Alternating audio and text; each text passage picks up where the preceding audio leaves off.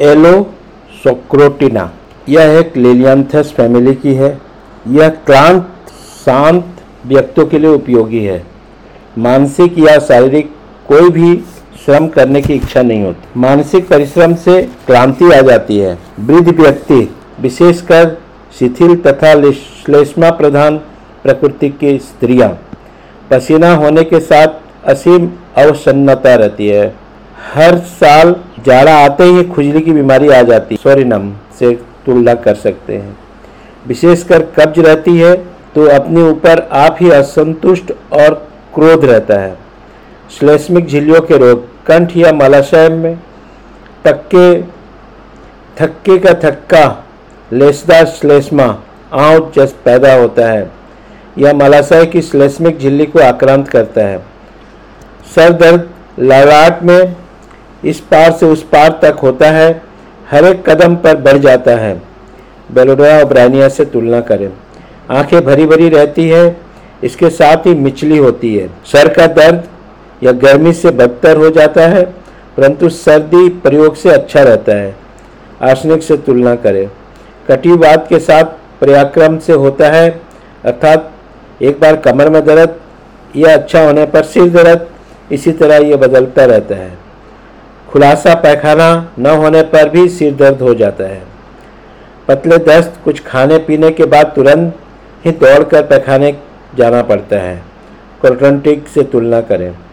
मल आवेग को रोकने में असमर्थ सवेरे तड़के सैया से त्याग कर पैखाने की तरफ़ दौड़ के भागना पड़ता है। सोरिनाम रिवमैक्स और सल्फ़र से तुलना करें। अधोवायु निकलने के साथ ही साथ ऐसा अनुभव होता है, मानो उसके साथ पैखाना भी हो जाएगा। फ्लैटस के साथ में स्टूल आने की ओलियंडर मोरिक एसिड नेट्राम्यूर से तुलना करें।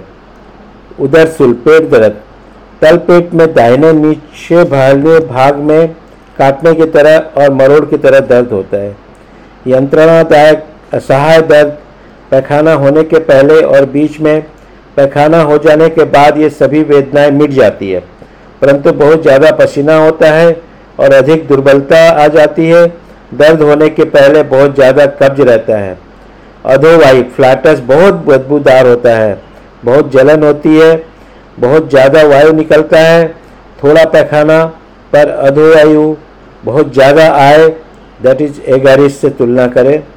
अधोवायु फ्लैटस निकलने के बाद मलद्वार में जलन होती है। अनजाने में ही कड़ामल और आम का थक्का निकल जाता है। अतिसार के समय बहुत भूख लगती है। दस्त होने के बाद बहुत ज़्यादा भूख लगती है। पैखाना होने के पहले पेट में गुड़गुड़ाहट होकर ज़ोर से पैखाना लग जाता है। मलाशय में भारीपन होता है। पैखाना होते रहे में उथन रहती है और बहुत ज़्यादा फ्लैटस निकलता है। पखाना हो जाने के बाद वो बेहोश हो जाता बाबा सिर के मस्से, नीले अंगूर गुच्छे की तरह रहते हैं। म्यूरिटिक एसिड से तुलना करें। मलाशय में बराबर नीचे की ओर दबाव रहता है। मस्से से खून निकलता है। खूनी बावाशीर दर्द होती है। इस पर सहन नहीं हो सकता, छू नहीं सकते। गर्म रहता है। ठंडा पानी से धोने से आराम मिलता है। बहुत ज़्यादा खुजलाहट। मल द्वार में खुजलाहट और जलन रहता है। और इससे नींद में बाधा पड़ जाती है। इंडिको से तुलना करें। संबंध, सल्फ़र के समान यह बहुत पुराने रोगों में हितकर है। यहाँ उधर पेट के रक्त में अधिक होने के कारण मलांतर में रक्त संचय हो जाते हैं। दबे हुए स्किन डिज़ीज़ को फिर से बाहर निकाल देता है। यह एमोनिमोर गम्बोजिया मैक्सबोमिका और पोडोफाइलम के साथ समान होता है। यह सवेरे बैठे बैठे जीवन बिताने से गर्म और सूखे मौसम में खाने पीने के बाद खड़े रहने या टहलते रहने पर बीमारी बढ़ जाता है। शीतल पानी से, ठंडे मौसम से और फ्लैटस निकलने और पैखाने हो जाने पर उसे आराम मिलता है। थैंक्स